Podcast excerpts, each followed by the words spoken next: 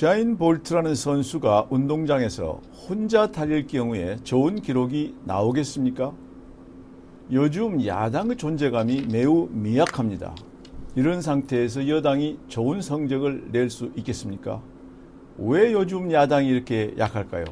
오늘은 새정치민주연합의 현상을 진단하는 시간을 가져보도록 하겠습니다. CBS에서 오랫동안 정치부 기자와 정치부장 그리고 보도국장을 지내신 김진호 논소리원 겸 선임 기자를 오늘 모셨습니다. 안녕하세요. 네, 안녕하십니까.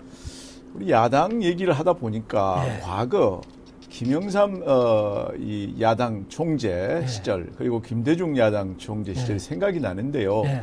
우선 김영삼 전 대통령께서 하셨죠. 예. 김영삼 전 대통령 하면 대한민국 정치사 역사에서 빼놓을 수 없는 분입니다. 큰 획을 그으셨죠. 대한민국의 민주화의 야당의 상징적인 인물이었고 다른 분은 김대중 전 대통령이셨고요. 박정희 전두환 시대를 거치면서 가장 치열하게 투쟁과 싸움을 벌였던 대한민국의 두 명의 정치 지도자 YS, DJ. 그분들이 야당의 네. 대표자 역할을 할 때 야당은 강했죠. 강력했죠. 사실 당시 김대중 김영삼 두 분의 야당의 정치 지도자가 뭘 한 가지를 반대를 하면 네. 서슬퍼렇던 박정희 전두환 정권도 함부로 어찌하지 못했던 네. 그런 다시 말해서 김영삼 전 대통령이 체류탄을 맞아가면서 87년 이제 그 60 민주항쟁의 시청 앞에 나왔지 않습니까? 음.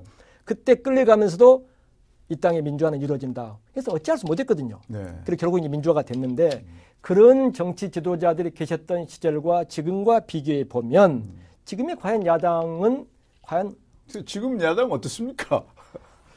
지금 야당은 물론 시대가 그때 독재 정권 시절도 아니고 군사 이제 쿠데타에 의한 정권을 잡았던 그런 시절이 아니기 때문에 직접 한거가 사실 할 수 있는 그런 사안들이 별로 없습니다. 다만 민생과 국민을 위해서 할 수 있는 사실 사안들이 많거든요. 우리가 일례로 말한 일자리 그리고 서민들의 삶 다시, 다시 말해서 청년층의 실업 문제 등을 해결 해소하기 위해서 야당 지도부가 몸과 마음을 던진다면 최소한 정부가 그 어떤 국정 아젠다, 국정 과제보다도 먼저 추진할 수 있었을 텐데 지금의 야당 모습은 그런 모습과는 거리가 멀지 않냐. 대표적으로 예. 세월호 예. 또 메르스 네. 이런 거는 우리 국민의 보건과 안전 이라는 네. 의미에서 매우 중요하거든요.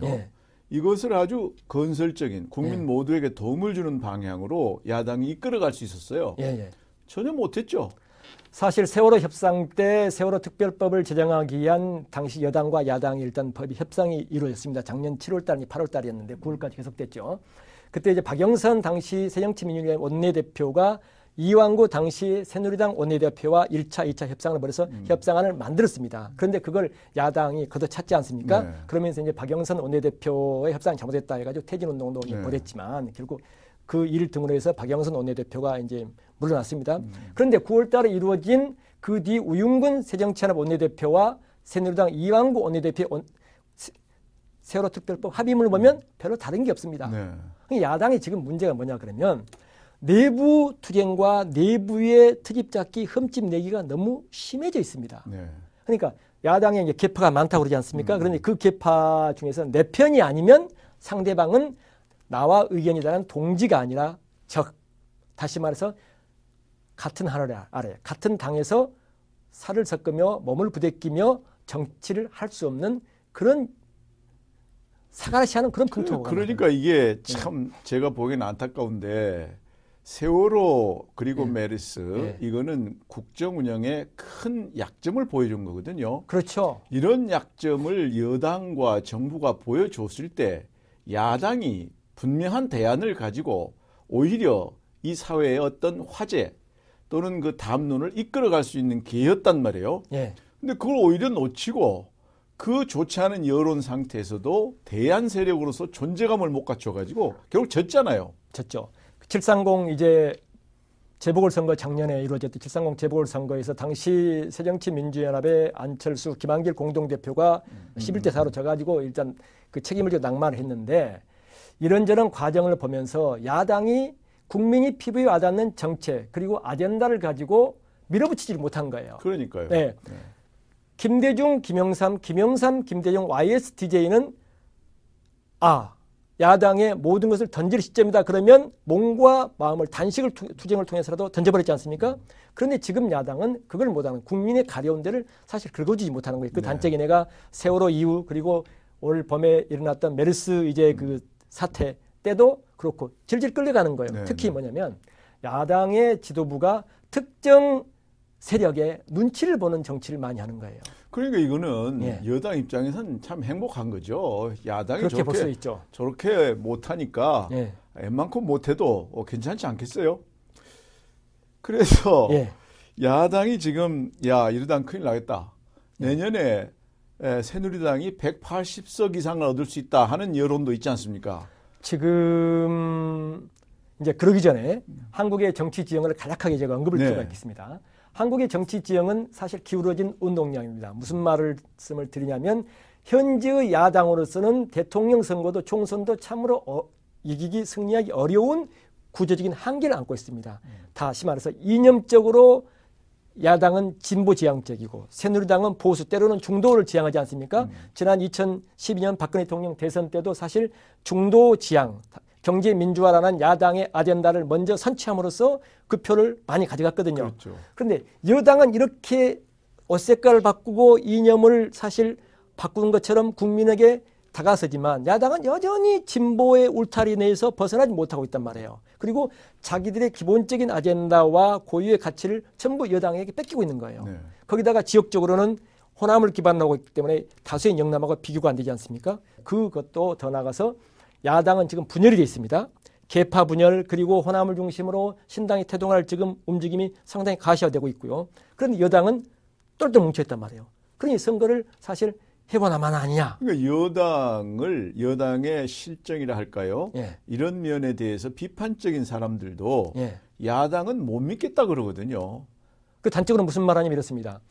야당이 잘하면 박근혜 대통령의 국 정 교과서 이제 국정화 교과서 역사 교과서 국정화, 국정화. 문제란다 할지 그리고 노동 개혁이란다 할지 여러 가지 국정의 개혁 과제를 여당 마음대로 끌고 갈 수 있겠느냐. 그 야당이 견제를 못하고 야당이 민심의 소재를 제대로 파가지 못해서 정책을 제시하지 못하기 때문에 이런 거 질이 멸렬한 거 아니냐. 그렇게 사실 야당을 비판하는 사람들이 많이 있습니다.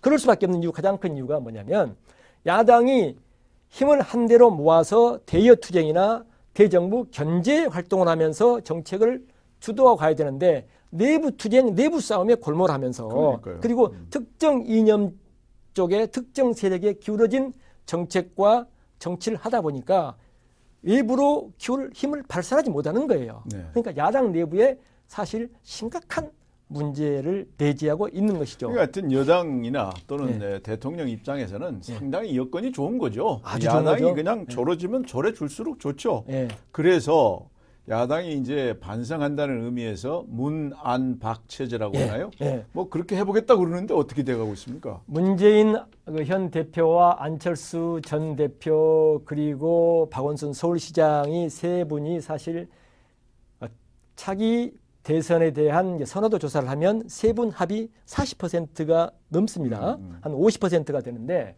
그래서 이 세 분이 합쳐서 야당을 끌고 가면 이게 문재인 대표가 이제 던진 지난주에 광주에서 조선작교 이제 연설에서 네, 네. 이, 이런 안을 던졌는데 음. 일단 박원순 서울시장은 긍정적으로 평가를 했습니다. 물론 그 다음날 박원순 시장과 문재인 대표가 만나서 합의됐고요. 그런데 문제의 핵심인 안철수 전 대표가 지금 뜨뜻미지근합니다. 음. 현재의 새정치민주연합의 당 안팎의 기류를 볼 때는 문 안팎 최대 출범과 가동은 조금은 부정적인 흐름이 아니냐 이런 진단이 그게 잘 안 될 거다. 그런 진단이 현재 나오고 있습니다. 그렇다면은 예. 야당 총선에서 더 어려워지지 않겠어요? 어떻게 생각하세요? 야당이 2008년에 음. 그 통합민주당이었습니다. 지금 새누리당 새정치민주연합의 전신이죠. 당시 손학규 어, 대표가 이끈 이제 통합민주당이 81석을 얻었습니다. 음. 그리고 무소속까지 합해서 86석으로 이제 18대 국회를 개원했는데 당시 새누리당과 친박연대 선진 다 합해서 무려 200석이 넘었습니다. 네. 그러다 보니까 그때도 여당이 대압승 냈습니다. 그런데 지금 원장님께서 질문하신 가장 큰 관심 내년 4월 13일에 이루어진 총선에서는 과연 야당이 어떻게 될 거냐? 음. 지금 여의도에서 정치 분석가이나 분석가들이나 정세를 좀 볼 줄 아는 사람들은 대다수가 공통된 의견이 새누리당이 적어도 107, 80석, 심하면 200석도 넘을지도 모른다. 네. 거기다가 그럼 새정치민주연합의 현 문재인 대표 체제가 그대로 온전해서 내년 4월 총선에 임할 경우에 몇 석을 얻을 것이냐? 잘하면 7, 80석쯤 될 것이다. 그러니까 음. 최초로 여당이 200석에 근접하는 의석을 거머쥘지도 모른다. 그런 얘기가 전망이 그렇게 되면 예. 우리가 이제 어떤 과거의 정치적 안정이라는 예. 그런 의미로는 여당이 압도적이면 좋다 그런 예. 얘기를 했지만 반면에 그렇게 압도적이 되면은 자만해서 스스로 좀 더 잘해보려는 노력을 하기가 어렵잖아요. 예. 지금 현재 우리 민생 어렵습니다. 경제도 예. 어렵습니다. 특히 경제학자이시니까 더 잘 아실 거 아닙니까? 네, 아주 어려워요. 예. 그런 상태에서 계속해서 여당이 압도적인 힘을 갖게 되면 과연 뭔가 좀 더 잘해보려는 노력이 나올 수 있겠느냐. 결국 국민이 손해 아니냐. 지금 이 오피니언 리더들이나 그 제가 이제 우리가 흔히 하는 말로 시쳇말로 중견 언론사 이제 그 기자 아닙니까? 우리 연배 비싼 사람들이 만나서 얘기해 보면 박근혜 대통령이 행하는 그 정책이나 국정 방향이 시대 흐름과 맞지 않다. 이런 얘기들을 많이 합니다. 맞습니다. 일례로 예, 예. 국정 교과서 문제만 하더라도 국정 교과서 문제 있는 거 다 합니다. 좀 쏠려 있는 것도 인정을 하는 거예요. 그러면 그걸 공론화를 통해서 과연 국정화가 맞는지 아니면 이제 좀, 시, 좀 심도 있는 논의를 더 거쳐서 아니야말로 다른 방향으로 안을 만들든지 그게 필요하지 일방적으로 국정화하는 것은 문제가 있다는 의견이 다수 아니겠습니까? 네. 그래서 그것 저것 등을 포함해서 여러 가지 문제나 의문을 제기하는데 그냥 지금 굴러갑니다. 근데 만약에 여당이 내년 선거에서 압승하게 되면 그런 과정이 좀 더 심할 거, 심화될 그렇죠. 거예요. 네. 그럴 경우는 국가로 볼 때, 국민을 볼때 민생으로 볼 때에게 혹시 더 이롭, 안, 이롭지 않지 않을까? 나쁘지 않을까? 이런 사실 의구심을 갖는 국민이 사실 많이 그러니까 있습니다. 우리가 이게 국민의 민주적 절차의 선택이라는 거는 예. 최선의 선택을 해야 되는 거 아니겠어요? 예. 예. 그런데 만약 국민들이 이런 선택에 부딪힌다 말하자면 최악을 피해야 되겠다. 예. 그런데 최악은 야당이다. 예. 그러니까 어쩔 수 없이 여당을 택한다. 이건 아주 불행한 선택이죠. 아주 불행한 선택 조짐이 곳곳에서 감지되는 게 네. 뭐냐면요. 특히 수도권에 사는 호남 출신들, 다시 말해서 전라남북도에서 중고등학교를 졸업하고 서울에 와서 살거나 또 부모님의 고향이 그쪽인 분들의 얘기를 들어보면 이런 말을 많이 합니다. 내년에 선거에 기권하겠다. 음. 특히 30, 40대들이 그런 얘기를 많이 합니다. 그러면 야당은 설 자리가 없거든요. 네. 그리고 또 혹자들은 이런 얘기를 합니다. 원래 선거란 정부 여당을 심판하는 것인데 내년 선거는 정부 여당을 심판하는 게 아니라 혹시 야당을 심판하는 성격이 짙은 최초의 선거가 될지도 모른다. 뭐 이런 전망과 분석을 지금 그 평론가들 사이에서 나와 평론가들 내놓고 있는 것을 볼 때 야당으로서는 저 말을 진짜 뼈아픈 고언으로 받아들여야 할 텐데 그런 징조나 조짐은 전혀 안 보인다. 안 보인다. 이렇게 되면 예. 국민들의 정치 무관심 이게 예. 심화가 되거든요. 냉소주의도 지금 예. 그러겠죠. 근데 어느 나라든지 국민들이 정치에 무관심하게 되면은 그 나라가 발전을 못 합니다. 적극적으로 의사 표시를 하고 예. 거기에서 잘못된 것이 시정되도록 해야 되는 거거든요. 예. 그게 야당의 역할이고 예. 이거 참 염려된데 그러면 야당 앞으로 어떻게 해야 될까요? 먼저 내년 선거에서 젊은 층은 투표에 불참하고 대신 어르신들 5, 60대, 60대 이상의 어르신들이 투표에 적극적으로 참여할 경우 여당의 압승은 불문가집니다. 그렇죠. 그건 예. 뭐 결과를 4월 13일 밤 결과를 뚜껑을 열어보라 만화 되지 않겠습니까? 네. 그래서 지금 그걸 우려하시는 건데 선거 전문가들은 이런 얘기를 합니다. 내년 선거가 50% 투표율이 넘지 않을 개연성이 농후하다. 이런 얘기를 합니다. 그러면 여당이 절대적으로 유리하다. 그럼 그 결과는 어떻게 될 거냐? 이거 뻔하지 않습니까? 그래서 네. 야, 이걸 막으려면 어떻게 해야 되느냐. 그래서 이제 논란은 많습니다. 그런데 과연 현 야당을 무너뜨리고 새로운 정치 질서 세력을 탄생시킬 시간적인 여유가 있느냐 없느냐가 가지고 벌써 이제 논란을 벌입니다. 근데 시간이 중요한, 중요한 게 아니라 야당의 의지가 중요합니다. 그런데 문재인 대표 체제를 중심으로 하는 지금 주류축, 그 친노라는 그리고 486 운동권 강성 그 파들이 주도하는 주류축은 문재인 대표를 물러나게 할 생각이 추호도 없습니다.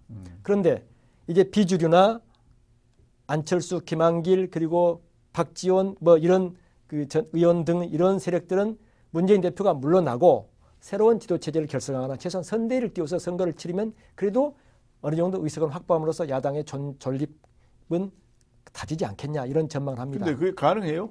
현재로선 제가 볼 때는 쉽지 않습니다. 다만 한 가지 오는 이제 12월이죠. 다음 달에 과연 문재인 대표 체제가 어떻게 될 거냐를 유심 있게 지켜볼 필요가 있습니다. 문재인 대표가 당내 분란을 수요를 진정시키고 일사불란한 리더십을 구축할 것인가 아니면 그렇지 못하고 낭만을 할 것인가 그에 따라서 새로운 세력이 태동하고 새로운 지도자가 야당에서 탄생할 것인지 안 탄생하지 못할 것인지가 다음 달과 1월 중순쯤에는 늦어도 2월 설 이전에는 결론이 나지 않을까.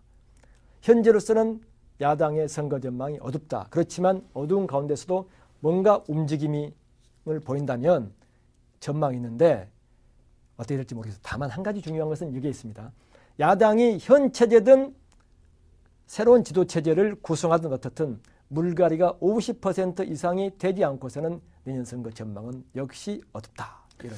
종합적으로 야당 대단한 자기 혁신 이게 없이는 내년 총선에서 새누리당에게 200석까지도 허용할 수 있다. 이런 예, 결론인데 혼자 잘하기는 어렵습니다. 강력한 야당이 있을 때 정부와 여당도 잘하는 것이 일반적 현상이기 때문에 야당 내년 구정 설날 이전에 반드시 자기 혁신을 해서 강력한 야당이 돼주기를 희망합니다. 고맙습니다. 예, 감사합니다.